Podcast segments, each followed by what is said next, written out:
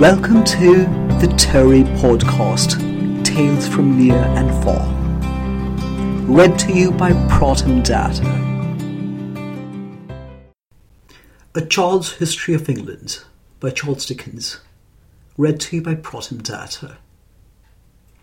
Now, this is where we are. Edward I, also known as Edward Longshanks or the Hammer of the Scots, has ascended the English throne in 1272. As we shall see, while he turns out to be a decent king for England, he does not seem to be a decent king for the Jews in England, or the Scots, or the Welsh. His very famous, and oftentimes a draconian and an absolutely egregious edict of expulsion that he started in 1290, where he expelled the Jews from England, was such a horrible deed that this dreadful edict stayed right up until the term of Oliver Cromwell in 1657. 350 years of this brutal oppression and expulsion of the Jews from England. So here we go. Llewellyn was the Prince of Wales. He had been on the side of the barons in the reign of the stupid old king, but had afterwards sworn allegiance to him. When King Edward came to the throne, Llewellyn was required to swear allegiance to him also, which he refused to do. The king, being crowned and in his to minions three times more required Llewellyn to come and do homage, and three times more Llewellyn said he would rather not. He was going to be married to Eleanor de Montfort, a young lady of the family mentioned in the last reign and it chanced that this young lady, coming from France with her youngest brother Emeric, was taken by an English ship and was ordered by the English king to be detained.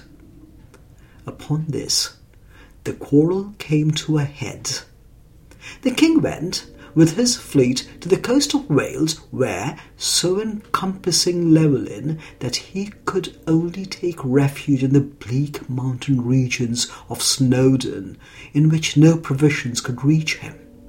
He was soon starved into an apology and into a treaty of peace, and into paying the expenses of the war. The king, however, forgave him of some of the hardest conditions of the treaty and consented to his marriage. And he now thought he had reduced Wales to obedience. But the Welsh although they are naturally a gentle, quiet, pleasant people who like to receive strangers in their cottages among the mountains and to set before them with free hospitality whatever they had to eat and drink, and to play to them on their harps and sing their native ballads to them, were a people of great spirit when their blood was up. Englishmen, after this affair, began to be insolent in Wales and to assume the air of masters, and the Welsh pride could not bear it. Moreover, they believed that unlucky old Merlin, some of whose unlucky old prophecies somebody always seemed doomed to remember when there was a chance of its doing harm, and just at the time some blind old gentleman with a harp and a long white beard, who was an excellent person, but had become of an unknown age and tedious, burst out with a declaration that Merlin had predicted that when English money had come round, a Prince of Wales would be crowned in London. Now, King Edward had recently forbidden the English penny to be cut into halves and quarters for halfpence and farthings, and had actually introduced a round coin. Therefore, the Welsh people said this was the time Merlin meant, and rose accordingly. King Edward had bought over Prince David, Llewellyn's brother, by heaping favours upon him. But he was the first to revolt, being perhaps troubled in his conscience. One stormy night, he surprised the castle of Hawarden, in possession of which an English nobleman had been left, killed the whole garrison, and carried off the nobleman a prisoner to Snowdon. Upon this, the Welsh people rose like one man. King Edward, with his army, marching from Worcester to the Menai Straits, crossed it near to where the wonderful tubular iron bridge now, in days so different, makes a passage for railway trains, by a bridge of boats that enabled forty men to march abreast. He subdued the island of Anglesey and sent his men forward to observe the enemy. The sudden appearance of the Welsh created a panic among them, and they fell back to the bridge. The tide had in the meantime risen and separated the boats. The Welsh pursuing them, they were driven into the sea, and there they sunk, in their heavy iron armour, by thousands. After this victory, Llewellyn, helped by the severe winter weather of Wales, gained another battle, but the king ordered a portion of his English army to advance through South Wales and catch him between two foes. And Llewellyn bravely turning to meet this new enemy, he was surprised and killed. Very meanly, for he was unarmed and defenceless. His head was struck off and sent to London, where it was fixed upon the tower, encircled with a wreath some say of ivy, some say of willow, some say of silver, to make it look like a ghastly coin in ridicule of the prediction. David, however, still held out for six months, though eagerly sought after by the king and hunted by his own countrymen. One of them finally betrayed him with his wife and children. He was sentenced to be hanged, drawn, and quartered. And from this time, this became the established punishment of traitors in England. A punishment wholly without excuse, as being revolting, vile, and cruel after its object is dead and which has no sense in it as its only real degradation, and that nothing can blot out, is to the country that permits on any consideration such abominable barbarity. Wales was now subdued. The Queen giving birth to a young prince in the castle of Carnarvon, the king showed him to the Welsh people as their countryman and called him Prince of Wales, a title that has ever since been worn by the heir apparent to the English throne, which that little prince soon became by the death of his elder brother. The king did better things for the Welsh than that by improving their laws and encouraging their trade disturbances still took place, chiefly occasioned by the avarice and pride of the English lords, on whom Welsh lands and castles had been bestowed. But they were subdued, and the country never rose again. There is a legend that to prevent the people from being incited to rebellion by the songs of their bards and harpers, Edward had them all put to death. Some of them may have fallen among other men who held out against the king, but the general slaughter is, I think, a fancy of the harpers themselves, who, I dare say, made a song about it many years afterwards and sang it by the Welsh firesides until it came to be believed. The foreign war of the reign of Edward I arose in this way. The crews of two vessels, one a Norman ship and the other an English ship, happened to go to the same place in their boats to fill their casks with fresh water. Being rough, angry fellows, they began to quarrel and then to fight. The English with their fists, the Normans with their knives, and in the fight a Norman was killed.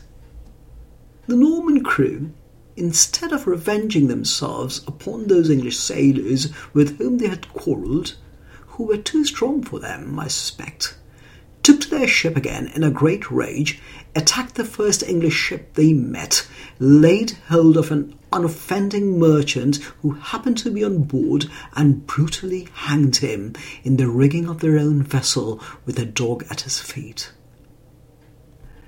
This so enraged the English sailors that there was no restraining them, and whenever and wherever English sailors met Norman sailors, they fell upon each other tooth and nail. The Irish and Dutch sailors took part with the English, the French and Genoese sailors helped the Normans, and thus the greater part of the mariners sailing over the sea became in their way as violent and raging as the sea itself when it is disturbed. King Edward's fame had been so high abroad that he had been chosen to decide a difference between France and another foreign power and had lived upon the continent three years. At first, neither he nor the French King Philip, that good Louis had been dead some time, interfered in these quarrels, but when a fleet of eighty English ships engaged and utterly defeated a Norman fleet of two hundred in a pitched battle fought round a ship at anchor, in which no quarter was given, the matter became too serious to be passed over. King Edward, as Duke of Guienne, was summoned to present himself before the King of France at Paris and answer for the damage done by his sailor subjects. At first, he sent the Bishop of London as his representative and then his brother Edmund, who was married to the French Queen's mother. I'm afraid Edmund was an easy man and allowed himself to be talked over by his charming relations, the French court ladies. At all events, he was induced to give up his brother's dukedom for forty days as a mere form, the French king said, to satisfy his honour. And he was so very much astonished when the time was out to find that the French king had no idea of giving it up again, that I should not wonder if it hastened his death, which soon took place. King Edward was a king to win his foreign dukedom back again, if it could be won by energy and valour. He raised a large army, renounced his allegiance as Duke of Guienne, and crossed the sea to carry war into France. Before any important battle was fought, however, a truce was agreed upon for two years, and in the course of that time, the Pope effected a reconciliation. King Edward, who was now a widower, having lost his affectionate and good wife Eleanor, married the French king's sister Margaret, and the Prince of Wales was contracted to the French king's daughter Isabella. Out of bad things, good things sometimes arise. Out of this hanging of this innocent merchant and the bloodshed and strife it caused, there came to be established one of the greatest powers that the English people now possess. The preparations for the war being very expensive, and King Edward greatly wanting money, and being very arbitrary in his ways of raising it, some of the barons began firmly to oppose him. Two of them, in particular, Humphrey Bohun, Earl of Hereford, and Roger Bigod, Earl of Norfolk, were so stout against him that they maintained he had no right to command them to head his forces in Guienne and flatly refused to go there. By heaven, Sir Earl, said the king to the Earl of Hereford in a great passion, you shall either go or be hanged. By heaven, Sir King, replied the Earl, I will neither go, nor yet will I be hanged. And both he and the other Earl sturdily left the court, attended by many lords. The king tried every means of raising money.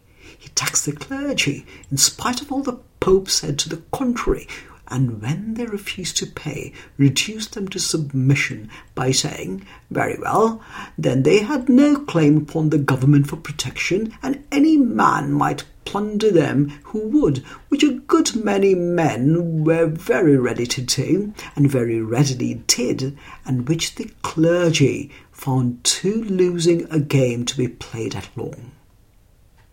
Seized all the wool and leather in the hands of the merchants, promising to pay for it some fine day, and he set a tax upon the exportation of wool, which was so unpopular among the traders that it was called the evil toll. But all would not do.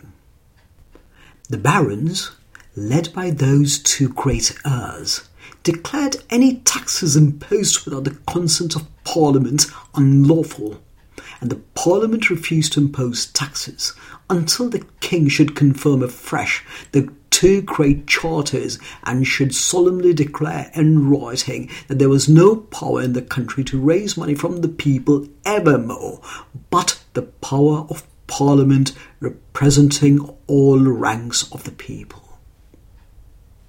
The king was very unwilling to diminish his own power by allowing this great privilege in the parliament, but there was no help for it, and he at last complied.